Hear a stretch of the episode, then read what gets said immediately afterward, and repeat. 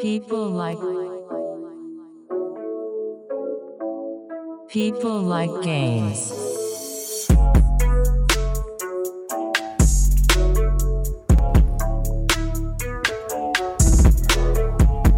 What's up? What's up? and welcome back. To episode 49 of People like games. I'm Solo, I'm Lilo. And you are tuned in to the best damn gaming podcast in the industry. Trademark. trademark, trademark. Pew pew pew. Let's go, baby. And if this is your first time around or this is your usual stroll, you know how we get down. It is now time for a little bit of that. Hey, Oh, yeah, that's right. It's plug walk time. And let's start off with some of those social channels. You can find us on Twitter at People Like Games, or you can find Lilo over at. Lilo PLG. I basically run the main account. So that's basically like tweeting to me on at People Like Games, but also about the show because it is more dynamic and I don't really like to tweet myself, therefore. Come, talk to us on the show. Yes. Let's banter, let's interact, let's Let's talk about Talk. games. yay yay. There you go. And uh, where can you find the show? You might be asking yourself. Everywhere. You find it on Apple Podcast, Google Play, or Spotify. On those three, be sure to subscribe, leave some love, five stars, nothing less. And you can also check us over on SoundCloud, Stitcher, Anchor, and basically everywhere podcasts are available, Except. minus title yeah. which shall be course corrected in the near future. But without much further ado, I'm going to pass the rock over to Lilo for. The talk. All right, the talk is the table of contents, and we just want to give you a layout of what you're expecting to hear for this next episode on the week of 9 11. Never forget. Um, so, in this table of contents, I'm going to be going over our intro. We got the quick scope coming up. Quick scope is where Sol and I go over the highlights of the industry for the past week. Anything that we found that we think you should know, and it's anything from game news to industry news to business news and like stuff like that. So that's what we're going over. Follow that up with a segment that we are starting, which will feature long form articles. We haven't figured out a nice name for that, but in this particular week, it's talking about an article we found on Gamasutra, and it's actually well written and informative. And any person who's a fan of the game should check it out. Follow that up with the game spotlight. It's where I will pick a game that I think everyone should know about and play and invest some of their time in, and review it for you auditorially. And finally, we'll go over the final lap. Auditorially. Auditorially? Is it auditorily? Yeah, I, I don't think auditorily is the word, but I, I'm gonna, I'm gonna let that one slide because that shit was hilarious. Deal. Thanks, man. Appreciate it. Uh, finally, we're going to go over our final lap. And the final lap is when Solo and I will be talking at length about something of our choice. And in this particular week, we found a question that both of us were thinking about that we'll go over. And so be sure to tune in all the way to the end. Now, without further ado, bringing it back to Solo. What you got? Now, leading off the top with a little quick scope, I am going to forego our usual sound cue and take a quick second to say rest in peace to Mac Miller, who was found um, after an apparent drug overdose, which is very upsetting. Uh, in our early days on the show, one of our intro theme uh, beats was actually one of Mac Miller's songs, Nike's on My Feet, which was on his uh, sort of big debut mixtape, Kids. And um, it's a little upsetting. And, you know, it, it really speaks to, you know, the, the, you know, the danger of drugs and so you know and the importance of actually you know taking care of yourself mm-hmm, Absolutely. Yeah, I, I agree. Mac Miller, I mean, Solo and I both listen to a lot of his music, and I think it's important that, you know, everything is done in moderation. We're not like pro drug, we're not anti drug. It's more of pro choice. You can do whatever you want to do, just got to be careful, watch out for yourself, make sure you're doing the right things. And then, of course, not saying that it was anything related to depression because I don't think he was, though he just did just suffer a big breakup. I'd say uh, mental health is really important, and if you think you have a problem, if you think you have an issue, if you think you have an addiction, and um, you need someone to go to, there are always hotlines around. There's always people you can talk to. I mean, we're always going to be here for you as well, and be sure to. Uh, you know, don't let your pride get in the way from getting help, okay? Because that's what happens. And lastly, be careful who you buy your fucking drugs from. Um, that's, that, true. That's, that's a God's honest truth. As, as dumb as that sounds, nowadays that's a very important thing. So if you're going to do it, don't buy from the sketchy person. Know know know the person uh, a little bit, whatever the case is. Know be the product. responsible. Know the product, obviously. Be, be responsible in your irresponsibility.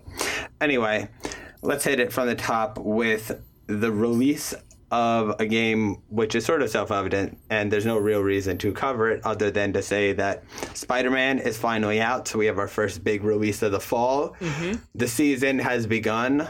The slow season of summer is over post E3 shit's in shit's in shit's on move shit's on the move the game's incredible i really enjoy it it keeps getting better and better the story is far better than i had expected and really what my best consensus is is i cannot wait for the sequel before i even finish the first one because once Insomniac now who who now have the sort of template of how to do a lot of these things given they had never built a game like this from scratch before if they make a second one the way they'd be able to refine sort of like the way that uh, Assassin's Creed 1 to 2 sort of fix everything and that's why 2 was a classic. You would have 2 would be like a you know 11 out of 10 at this point if Right. everyone's already giving spider-man 9 but incredible must buy console seller.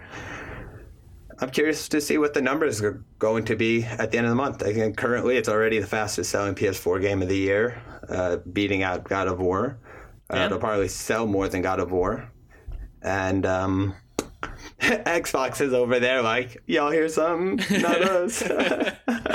That's funny. I like it. Yeah, I was. Uh, but, uh, I'm yeah. excited to hear more of your review. I'm sure we're gonna actually do an official review by Solo uh, when he finishes the game. And I don't know if anyone else noticed, but like when you hear that he's actually positive about something, actually involved. He actually told me the other day that he stayed up till fucking five in the morning, just like we were in like when we were doing in high school, to play this game. You know, honestly, it's got to be good. It's got that addiction factor, and even it's old got that Spider-Man us- 2 factor. there you go, Spider-Man 2, which was not the greatest movie, but not terrible. It was pretty good. The game.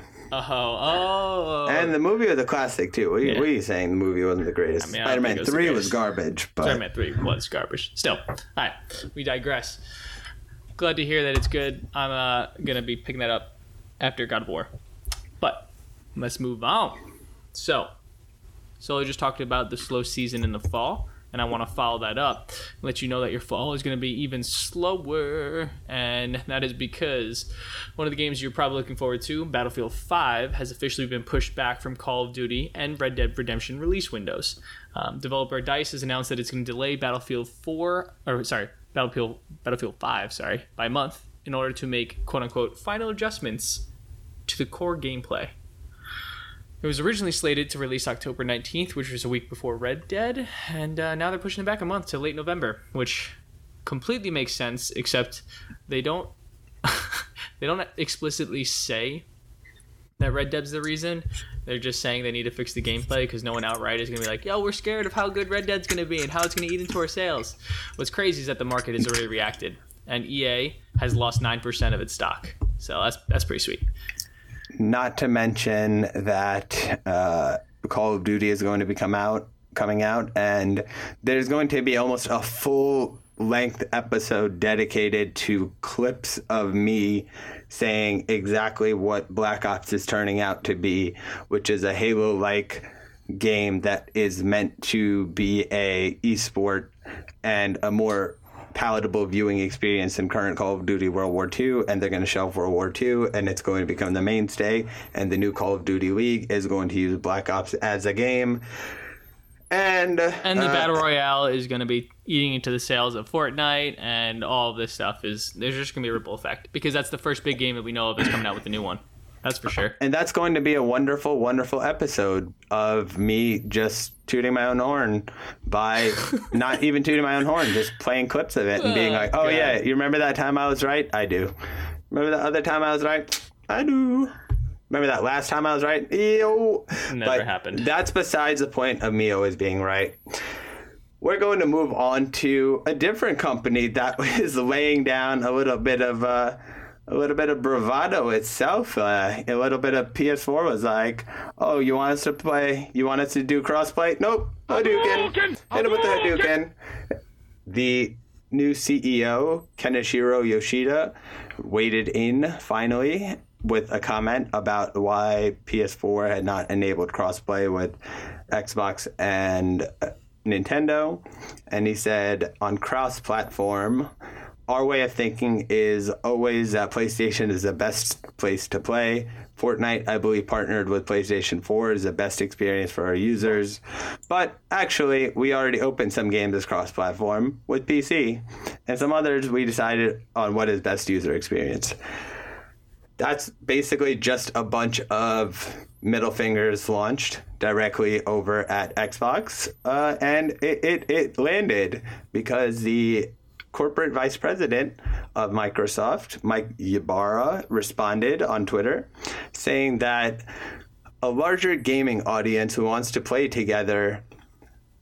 What, what is this? Larger. Uh, was a larger gaming player, a larger gaming audience who wants to play together. Gaming is diverse. If you only serve to bring joy to part of an audience and you are behind in many, many ways, they are a little upset uh, and in their feelings, which is understandable because, you know, PS4, as we've said before, has literally zero reason to open itself up because it's so far in sort of ahead in terms of sales and with Spider-Man and all these other exclusives coming out, it's a wrap. So Xbox should just bow out of this generation gracefully and just go tackle the next one, which they probably already have a lead on. But I think PlayStation's gonna go mobile, like in terms of Switch S, because they already had released the Vita and the PSP. The next console is going to be that dual thing that they tried to do last time. It's a wrap. PlayStation's Uh, got it. PlayStation I, you're talking about? No, that's not what they're doing. There's no way. We'll see. We'll I bet, see. But they're um, making a console. In in just a quick note in relation to what you had mentioned with Battlefield 5 and EA, um, we're going to touch on EA, but EA is just full of stupid decisions as of late, and um, that's where we're that's where we'll leave that. That's Yeah, I where can we'll agree leave with that. I can agree with that. Um, you know, we're talking about Xbox and PlayStation essentially not getting along, PS4 essentially being insular, if you would, just sticking to themselves because they don't need really anybody else. Well, um, the Olympic Games is also doing the same thing and sticking it to themselves because uh, that doesn't make any sense. That was, you know, you understand what I'm trying to say. But the idea is uh, a ruling just came down, not necessarily a ruling, but a statement by the president of the International Olympic Committee, and he has made it clear that there is little hope of esports ever joining Olympics. We had talked several weeks back about you know the Olympic parties and how there is a committee for gaming associated for like responsible for pleading their case to the Olympics, and we had some big name studios there: Blizzard, Activision. We had EA. You had um, you know a whole bunch of really really big name companies that you'd make all your favorite fucking games, and they all tried to argue that esports should be an Olympic sport. Apparently, the reason why the Olympics will not consider it at this moment is because we cannot have an Olympic program, a game, which is promoting violence or discrimination, they said. From our point of view, these are contrary or contradictory to the Olympic values and cannot therefore be accepted. Uh, I find this very interesting, uh, if only because I think Sol and I definitely agree that esports are real sport. They take skill. They require a whole bunch of all this fidelity to be accomplished and with the success of Fortnite in particular and like the public exposure that it's gotten gaming has been definitely more accepted as we grow older but uh, more so than that there have been so many fucking studies showing that violence in video games does not lead to violence of people and we've spoken to that at length and I think it's just a stupid decision. The best part is it's not like all games promote violence. There are other games out there that could be considered esports and you could play FIFA, you could play NBA 2K, you can play Madden, you can play Rocket League. And Rocket League is probably the best one to do because it's not associated with a sport associated with a specific country. It's fucking rockets flying around in cars, hitting a ball into a net. Like that would be an awesome sport to see on the Olympic level. But you know, hey, if the Olympics don't like violent video games, or rather don't like video games that promote shooting and violence and discrimination, so be it. Makes sense. Like League of Legends, like all that stuff, it's kind of crazy. Like they don't even, not even thinking about it. So, I don't know. I'm pissed about it. There's other things that could be could be cool in there, I guess. I don't know what they're trying to do with esports. It's just solo. I'm sure you have plenty of thoughts about this. I think it's dumb. I always have plenty of thoughts on dumb things. However, this is no surprise to me. I, I mentioned it early on. There is a huge block of whether a game with violence, which the fact that majority of popular esport titles are first person shooters.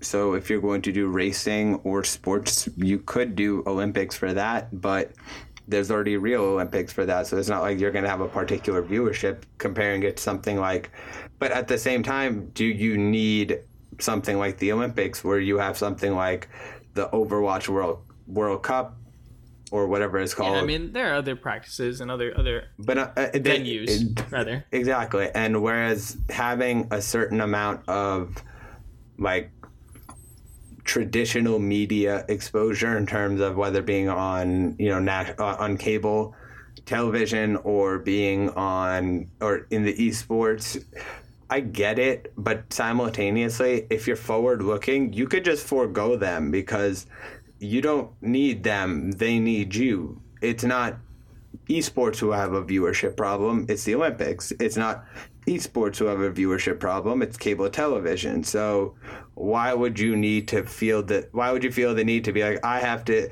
change some aspect of this thing that has grown itself into this behemoth of popularity across the world so so much so that it could be considered for the Olympics, but we have to change it because your outdated system doesn't like our new thing I get it. I get it. Makes sense. move forward, move forward, and uh, you know sometimes you got to fight fight the you know old.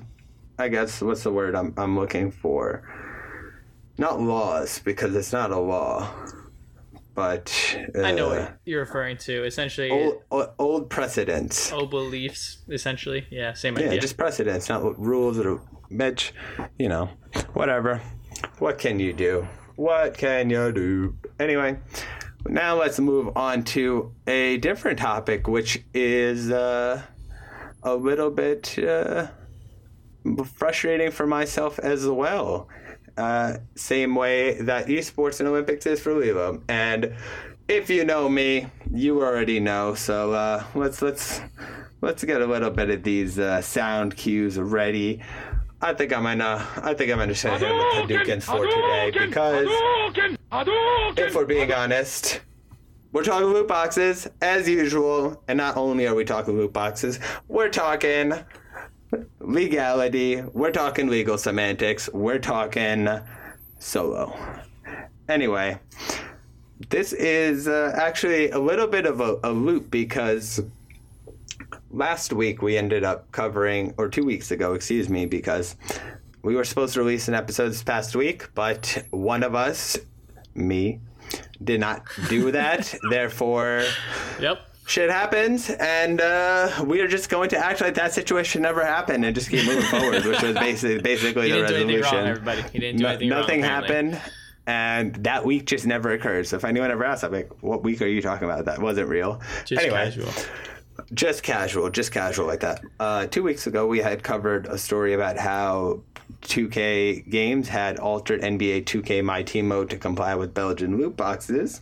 However, this week we have uh, a little bit of a different story because for last week's episode, I had intended to talk about how uh, two things. One was how the EA uh, CEO talked about the unfortunate reality, quote unquote, of uh, microtransactions in modern gaming and how they were, you know, sort of required to be able to stay profitable because of cost of games, whatever the case is. A whole bunch of bullshit that has nothing at all to do with the fact that paying $60 for a game and that game not being complete is sort of not the same as a microtransaction model in Fortnite where you don't pay to pay the, play the game.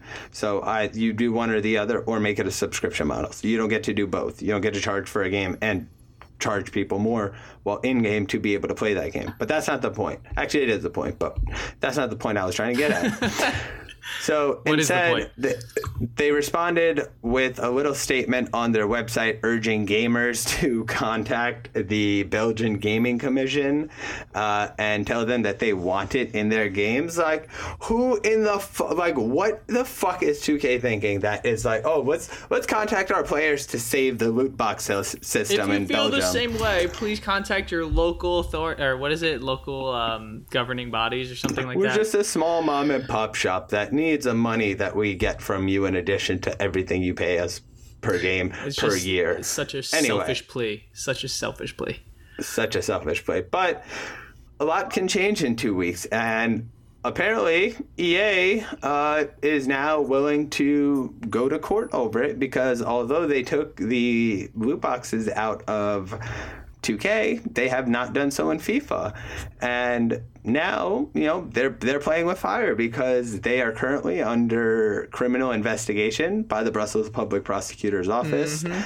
Uh, and they think that the EU is the US and nothing is going to happen. And if you think that's the case, I want everyone to do a little Google search after listening to this episode. Type in Google EU $5 billion fine.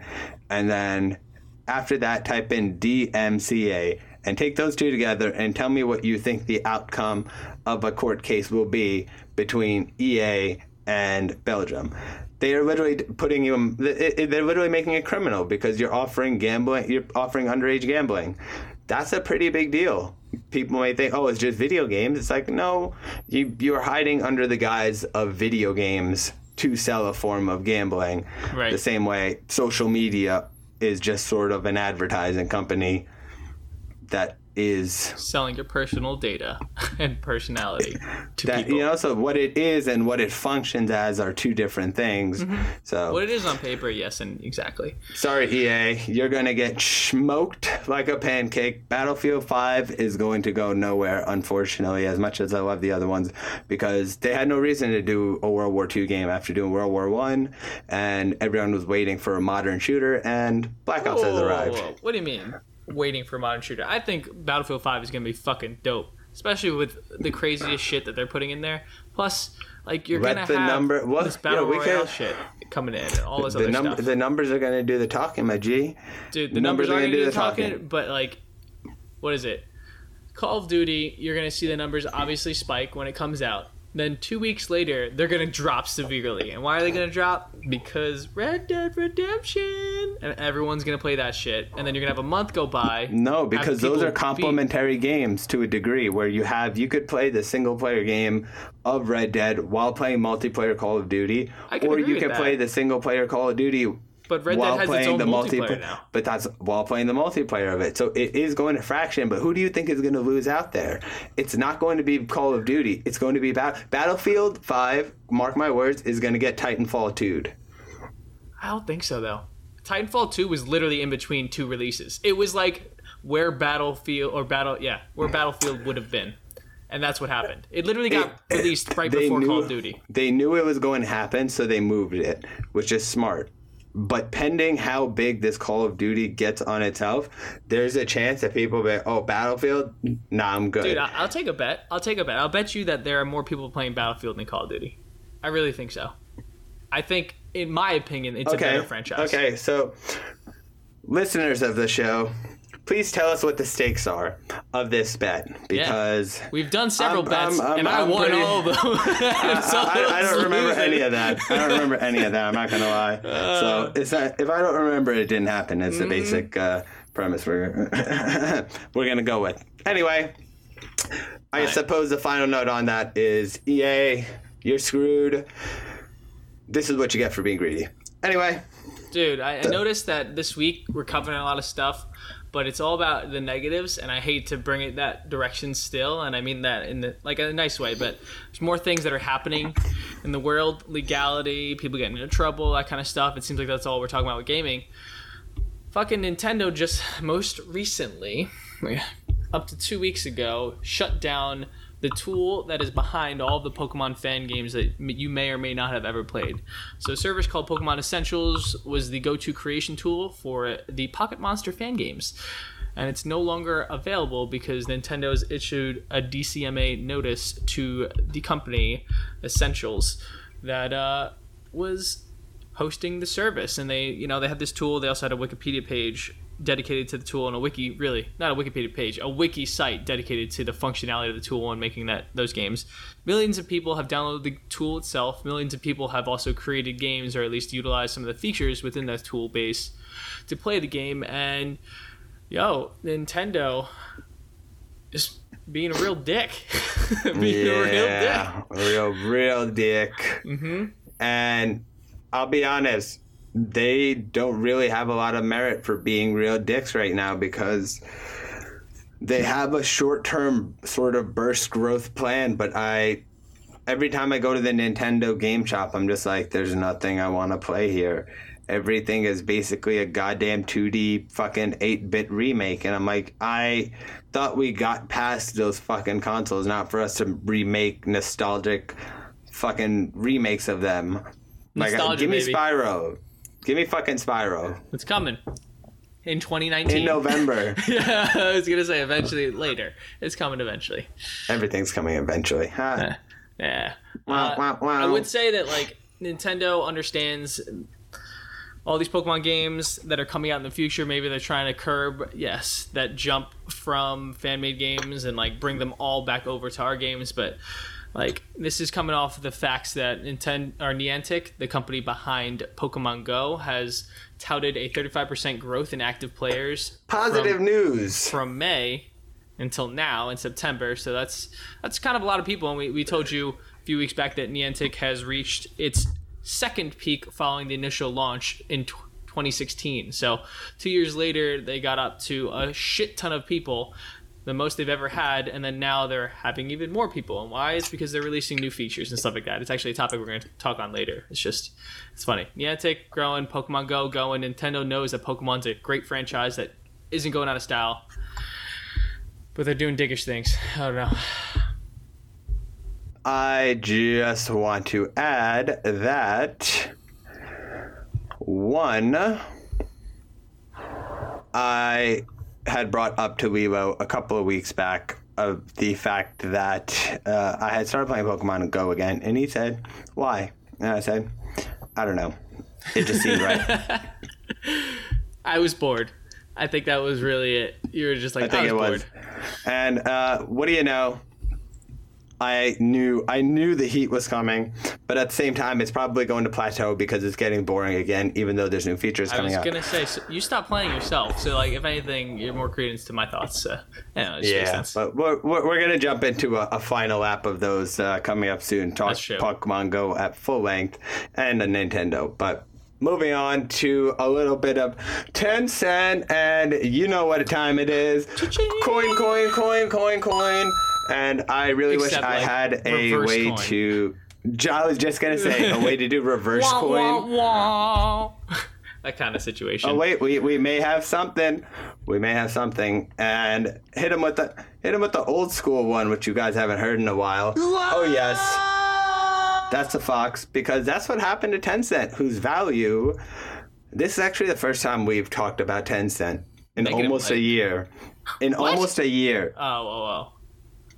Go ahead. of any negative financial news with There regards to Tencent. Yeah, impressive Tencent, formerly who have who just saw their value drop by twenty billion dollars because of an announcement uh, by Oh China's God. Ministry of Education on new video game and internet restrictions. It basically prevented Tencent from monetizing its mobile version of PUBG, and no new video game releases have been approved by the Chinese government since April. Mm, that's so upsetting to me because Isn't- I love companies insane? with money. It's insane, but it makes sense because if uh, some of the listeners recall, uh, we had covered a little story about how the Chinese government was trying to fight addiction amongst its youth in gaming, and they had created basically like systems where if you did your homework, you were allowed a specific amount of time you were allowed to play the games. And so basically the point of that or the reason that they're setting up this uh, program based on recommendations from the state administration of radio and television which that sounds a real big brotherish which to me It is a hundred percent. yeah 100% and that's basically sort of explains a little bit of how Tencent had released Monster Hunter World, and then we talked about how it just been pulled out from China. We didn't know why. Now we know.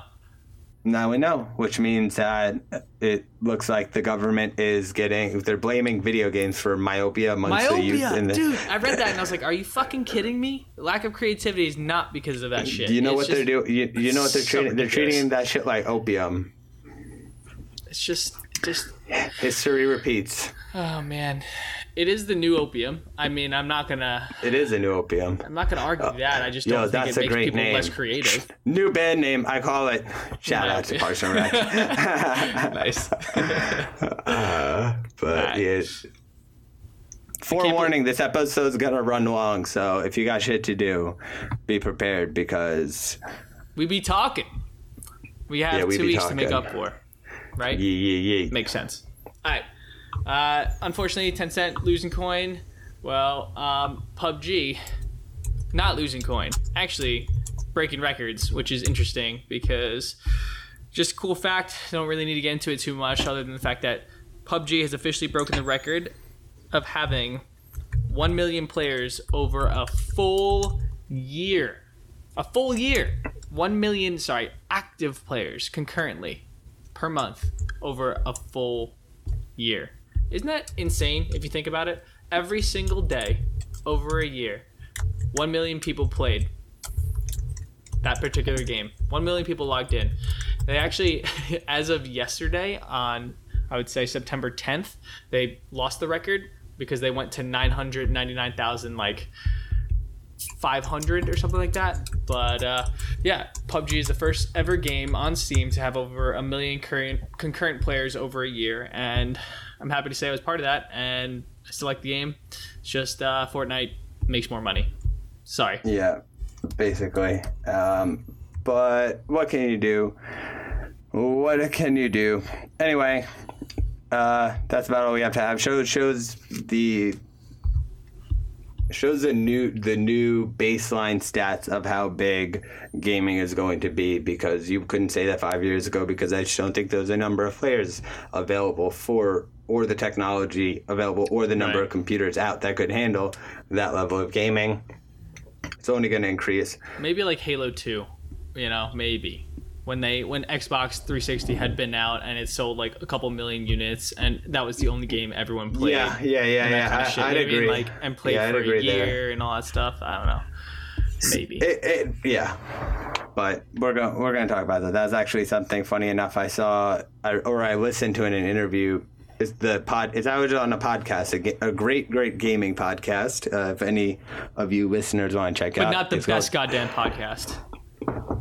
No, it's number it's number two. It's number two. The Game Maker's Notebook. It's by the Academy of Arts and Sciences.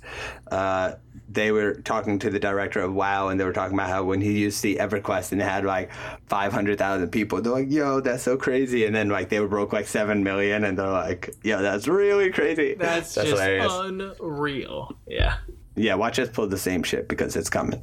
Anyway, on to uh, our uh, on to the you know the last leg of uh, stories for this quick scope. We got uh, a little Unity and Google Cloud partnership. Uh, they have unveiled Open Match, which is going to be a matchmaking technology project that doesn't surprise me. It's defined as a scalable, reusable matchmaking technology integrated across different types of projects uh, and then customized for each. So basically, it's sort of in the vein of what was that Amazon one called?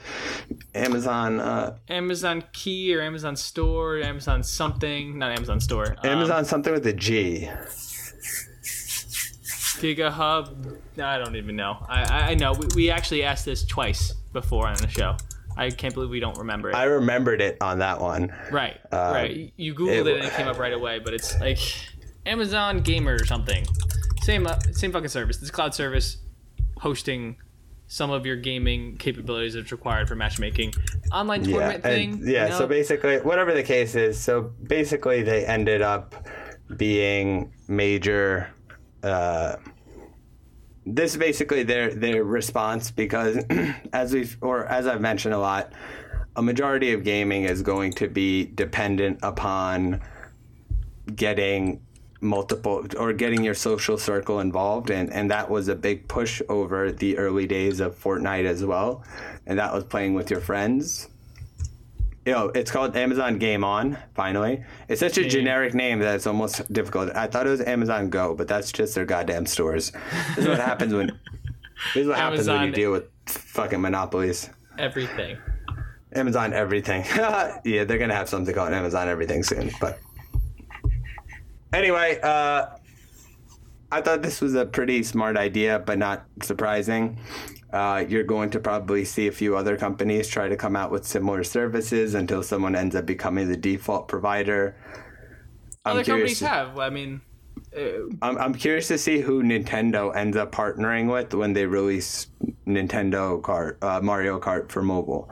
Like that's going to be really curious how they establish dude, the not multiplayer gonna that. they're not gonna use an outside service to make tournaments just because if they're breaking down or you know giving DMCA notices to fucking companies that are just making fun games on the side, that's not really cutting into any of their profits. There's no way they're gonna share any of that. But we'll get That's more into that true. later. You know, we We'll shall always get more into that later because there's always more to get into. But That's true. that's about all I got for that. I'm curious. We'll follow up more with that. I hope hopefully down the line we could start uh, getting some of the people involved in some of these stories on the show as well, so we can expand a bit more in depth with people actually associated with some of the Yeah. things that we're covering. But that's I neither you. here nor there. Um, in news of expansion and in news that probably wouldn't surprise anyone, but it's really just a follow up that Sol and I wanted to do for this topic. The Fortnite beta that we covered a while ago, it was coming out on Android, was not being done through the Google Play Store, and that was sort of a big deal. And we were wondering how viable that was, and we realized that only big companies could do that. You know, Bethesda is launching its uh, Fallout 76 not through Steam and all this stuff. Well, there are numbers to show you just how successful this Android beta was, and in the 21 days since launch, apparently 23 million players signed up for the beta outside of the Google Play Store, and up to 15 million people installed the game itself. This is similar, apparently, to the number of the iOS beta. And if you don't remember, you could sign up on the Fallout uh, Fortnite website and get CD keys for the betas themselves. They just send them to your iPhone, and then you could be one of the first players to play on the iPhone. Well, yeah, Android is doing that shit. Clearly, Fortnite is not hurting. Um, Epic Games is killing the game, and this might be the new standard, right, Solo? I think this is gonna be the new standard, man. People aren't gonna want anyone Yeah. to take a cut of their cheese. Yeah, basically, a- and we, as predicted, as predicted, pow pow pow, with the domino effect. You guys, y'all will come to learn the domino effect is, is something very important, uh, and uh, we'll, we're gonna start. We're we're gonna, we're gonna call that the. Uh, the solo and Lilo effect from now on, which just means we called it. But anyway, that's the solo Lilo effect when someone told you so, which is what we do all the time. But regardless, uh, it's not it's smart. But again, the question also becomes, you know, a lot of those conversions, I think, are sort of international because a majority of the iOS market is in the West. So you have like the U.S. and Europe a little bit of China. Don't get me wrong, China has an iPhone market as well, but mm-hmm. Android is almost 90% of the actual global phone market. So when you see those types of numbers, you're like, oh, where are they getting those numbers from? It's like, okay, the US is saturated. Everyone here is like a Fortnite on iOS type person. Around the globe, people who don't have access who are getting it on Android now. They probably don't even use Google Play as much because they don't have the, you know, I don't know, whatever Right. it- whatever the case is, all speculative, but uh, it is interesting to see. It is uh, a very, very strong conversion rate, and I'm sure that's you know slightly massaged numbers, but I'm not going to get too far into that. They'll continue making money. I think is the moral of the story, though. I That's think the moral sure. of the story is let's see what other games are able to match this sort of rollout. If this is a template or is this a very specific one-time situation? So because we'll be- they're so big. I get it. yeah, yeah. But now to close things out. 21st Century Fox has invested $100 million in caffeine. Twitch competitor. Twitch competitor. Twitch competitor, Twitch competitor, and one that we have covered since beta if we're keeping it 100 because, that as you know, since beta, man. It was fucking sweet. Solo and Lilo effect because we knew we tried to get them on the show. They don't respond to emails, but I'm still going to try to get someone on the show on here, or someone on the show, someone from there on the show so I can question their strategy of being a Disney owned company cycles. Because now Amazon is a Disney competitor because Ah, yeah. who ha- who owns 21st Century Fox? Not 21st Century Fox. Who really owns anything, man? We're getting into that. It's like, the answer is Disney. I, I was gonna say Google, but yeah, Disney owns a lot of shit. Disney owns a lot of shit. Do you know what? This is how it works. Facebook owns your personality. Google owns your thinking, and Disney owns your imagination.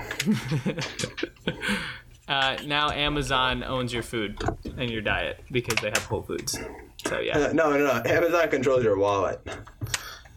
dude, it's just big conglomerations, and that's what people like games is gonna be. Yeah. Hundred million dollars, no insignificant amount of money.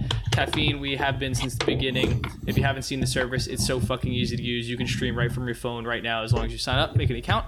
And so then I actually did that, and I joined a couple of groups, a couple of streams rather.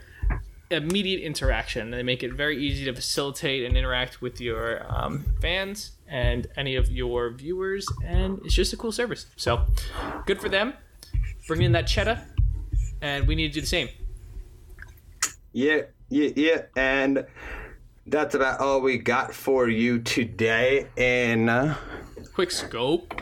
Yeah, yeah. And uh, well, given the fact that, sorry, I had to fix fix some shit. My audio wiring was hanging a little loose. You know how it goes. Got to keep the show rolling. So rather than just stop it, I'd rather make a randomly awkward noise and then mm-hmm. clarify a- afterwards. But anyway, now on to a little new segment because as someone who really loves to read, as much as I love gaming, sometimes I really love a well written review or a really well written article about a game or its conception or something about it.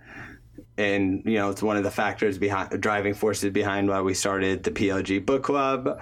And so I'm also going to do a, a little article, a, a little, uh, I guess, segment that is going to be uh, a recommendation for one of the best reads uh, I found for that week. I may do it weekly, may do it bi-weekly, uh, may do it tri-weekly, may do it monthly. I guess it really depends on the quality of the, the content that's coming. Yeah. But uh, you know, I guess today we're gonna we're gonna bring this we're gonna bring the Smash Pad into play. So, bam, welcome to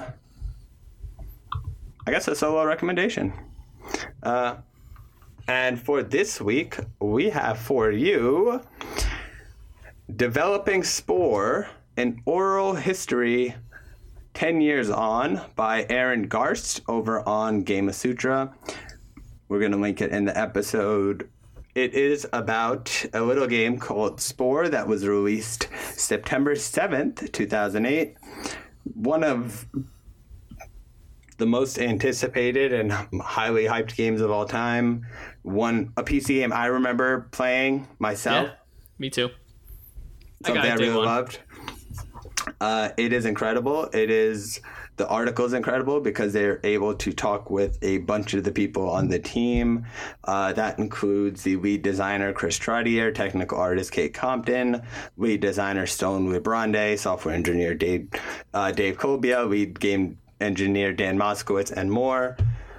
We it was an amazing article, and um, rather than have a little one-way discussion here, uh, we're going to throw it over on the Reddit r backslash people like games, and let's chat a little bit over there because this is a. And we're, we're going to do that a little bit more. We're, we're if a topic's uh, interesting, rather than just put it here between me and Lilo, we'll you know invite the community so we can all discuss it. But Yeah, this will be the Comment.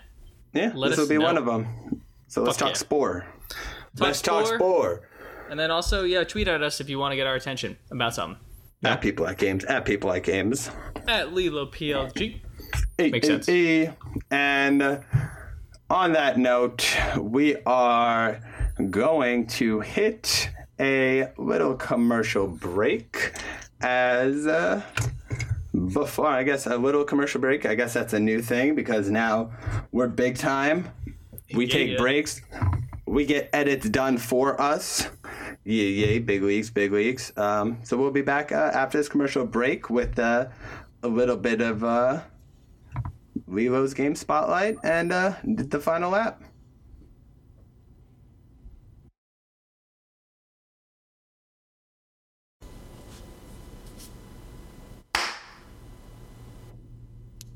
All right, I know this is non-traditional, but I will be doing the game Spotlight separately, and it's coming back into the show. So, uh, without further ado, let's get this started. I'm going to be covering this week a game that I only saw because of PAX West that's going on right now. And if you don't know what PAX West is, it's similar to all those other cons that we've been talking about on the show for the past, you know, couple months. But PAX West has showed this game called Indivisible, and this game really caught my eye, and so I did some more research into it, and I just want to let you guys know about it. So, Indivisible is a hand-drawn and animated RPG platformer. Okay, it is made by Lab Zero Games.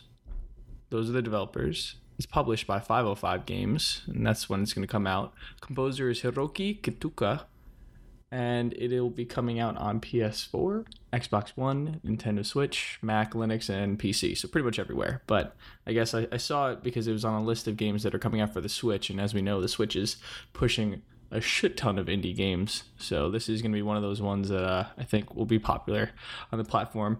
And what's really really cool about this game is that like like I said, it's it is a hand drawn and animated RPG. It's it's a fusion of elements that I hadn't really seen, and it looks so clean, at least in the trailers that you're watching on YouTube. Um, yeah, if you haven't checked it out, you should go to Indivisible on YouTube and just check out that video because I watched the whole thing and it was it was fucking awesome. The story follows a girl Anja. She's from a village and she's learned to combat opponents and uh, learn martial arts from her teacher or whatever.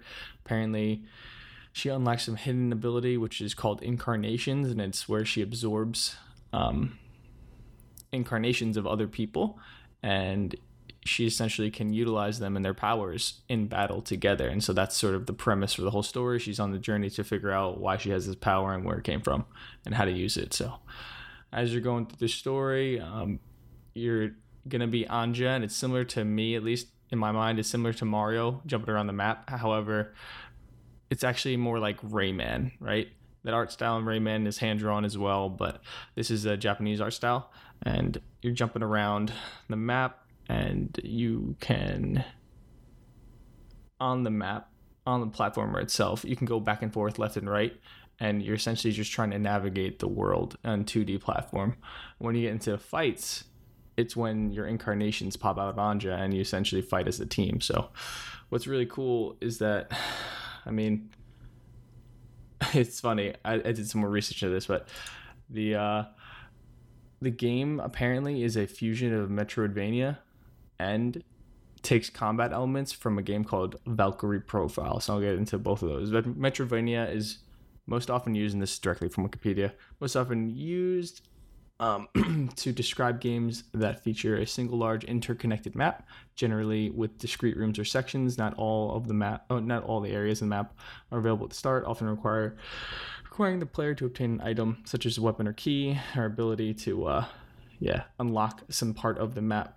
Often this item is protected by boss characters, so you're going to have a boss character going in, and your story-driven challenges that drive you throughout the show, or throughout the game. Sorry, maps are non-linear and often require the player to traverse the map multiple times during the course of the game. And weaker monsters will inhabit parts of the map, while other monsters will inhabit other parts, which completely makes sense. It's just it's just funny that there's a term for it, and it's how it's described on Wikipedia by the uh, developers themselves. So Valkyrie Profile, what is Valkyrie Profile and why do you care? Well, Valkyrie Profile was actually a PS1 game. Came out way, way back in the day and uh, has been, I guess, remastered over the years and actually has been released on iOS and Android this past March of 2018. So obviously, this game is good enough to bring back a resurgence. What's cool is that this this indivisible utilizes this combat mechanics and I had to do some more research into this too.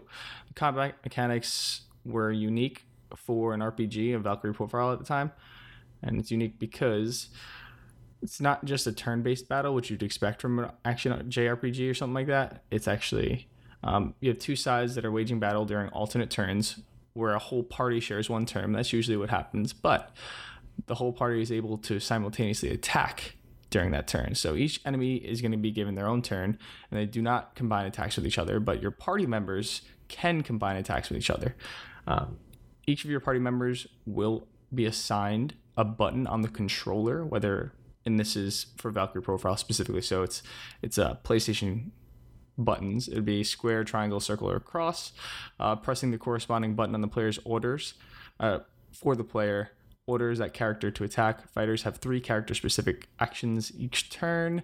The weapons can limit how many they can use. Mages cast their pre- preset offensive spells, which builds up their charge time over time. And charge time replaces magic power, but it's something that I saw in Indivisible. I think uh, they'll have like magic power as well, because that's just sort of standard for any RPG. Either way, um, depending on the order in which you press the characters stuff and depending on you know a whole bunch of other buffs and the weapons that you're using you can unleash combos on the enemy opponents. And it's kind of interesting that it is turn-based combat but turn-based combat in the sense that you don't pick each move that the character is going to be doing. You press their corresponding player button and then the associated buffs and uh, i guess you'd say timing of the button presses affect the attacks that you're going to do to the enemies. And that's really really cool to me overall, this game is completely gorgeous. I really recommend you checking it out. Um, right now, on their website, indivisible.com, you can see a whole bunch of characters that they have planned for the game itself. And as I'm scrolling through them, I mean, they're doing reveals slowly over the next year because the game is still in development, but is supposed to be coming out next year in 2019. I wanted you to uh, hear about it first here because it's being debuted, not debuted, but it was being shown at PAX and a demo had come out. And I think with Nintendo Switch's big push for indie games, and not just Nintendo Switch, really all, all platforms, big push for indie games. Um, you're going to see more and more like this from studios, and I, I, want them to get their name out there because they're very unique, very cool. Lots of love was put into this game, and you can tell immediately. And yeah, it should be on your radar. So, hope you enjoy it, and please let me know uh, if you've seen it and you're as hyped for it as I am. Thanks a lot.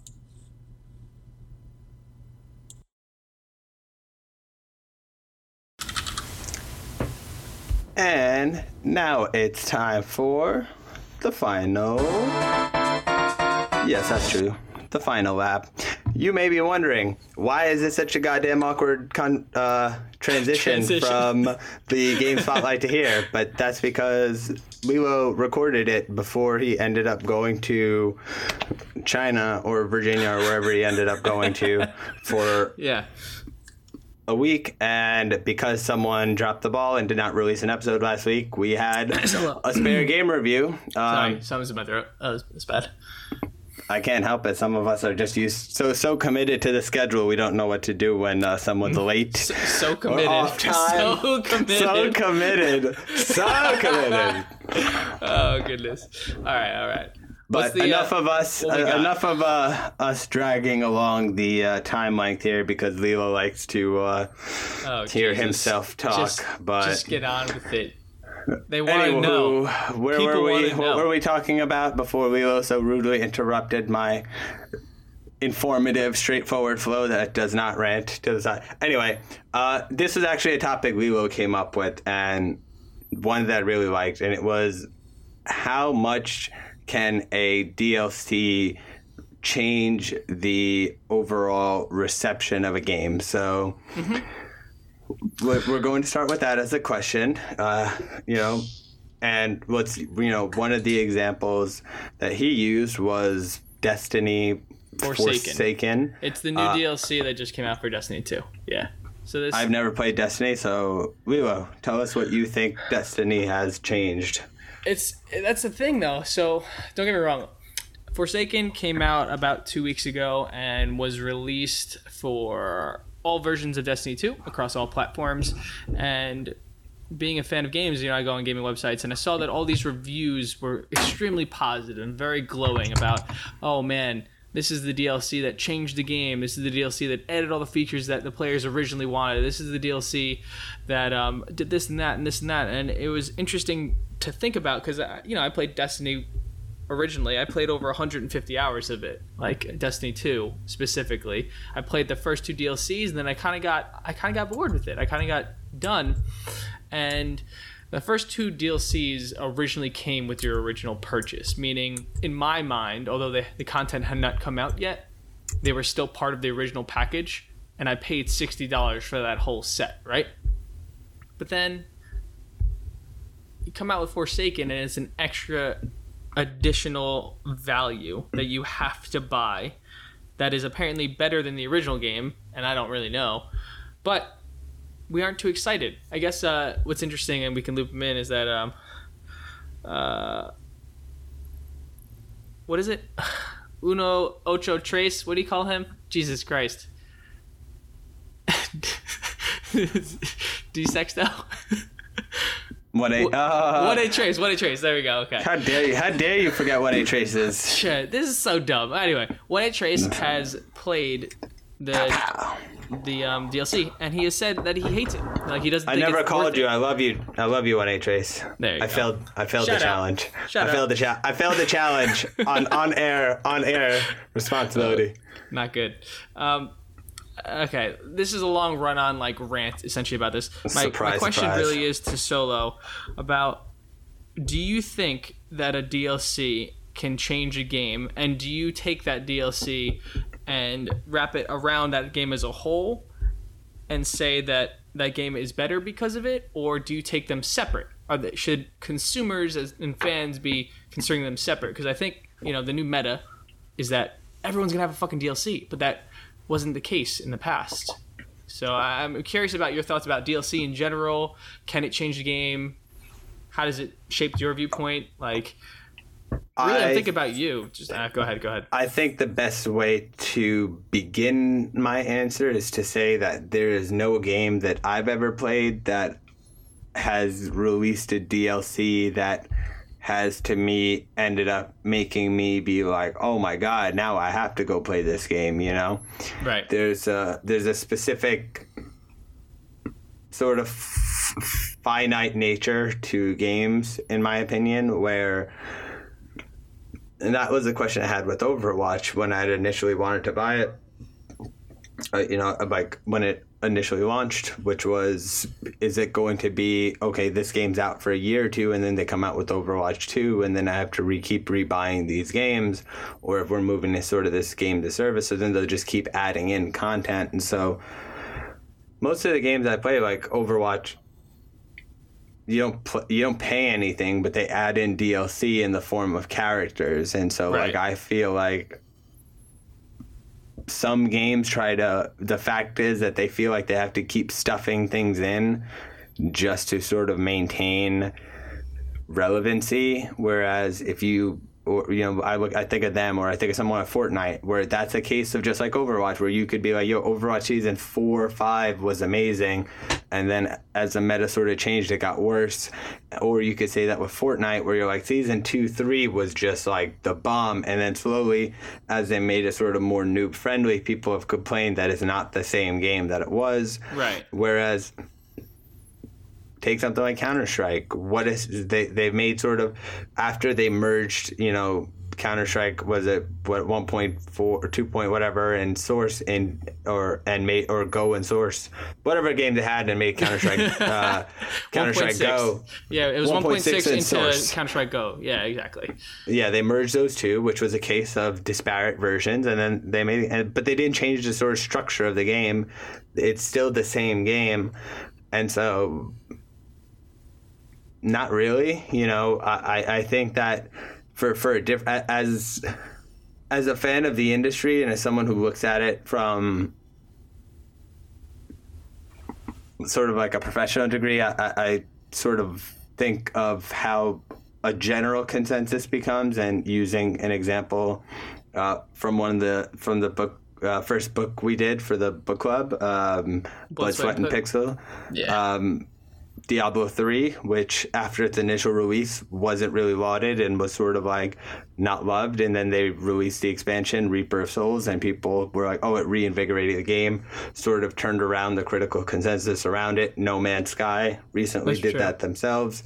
Yeah. I, I look at it like that and be like, okay, it's plausible, but simultaneously, same thing I said with Spider Man. If they had the option of, we're going to throw a bunch of new DLC into Spider Man, or give us another two years and we'll give you a new game, I'd be like, just give me a new game. Like, there's certain games that it'll benefit, but I don't play those games. That's the difference, I think, though, and I wanted to just like point that out. Like all those games you were referencing before, it's not even games as a service. Like we pay once for Overwatch, and that was a good point. But we get DLC all the time, and I think sometimes it does make it better because they're constantly doing iterations.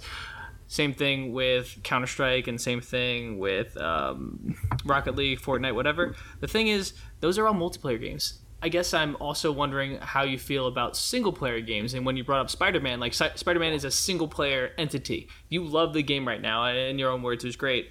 I guess relating it to a different game that you just played, how would you feel about God of War if they added DLC in like a month? Do you think it would ruin your vision of God of War, or is it I'll- I'll different put it because like it's single this. player? I beat the game and its story mode, and the first thing that came to my mind was, "All right, game's over," and I sent it to you. yeah, pretty much. Like, you have Lilo has for the listeners are will literally has my copy of God of War.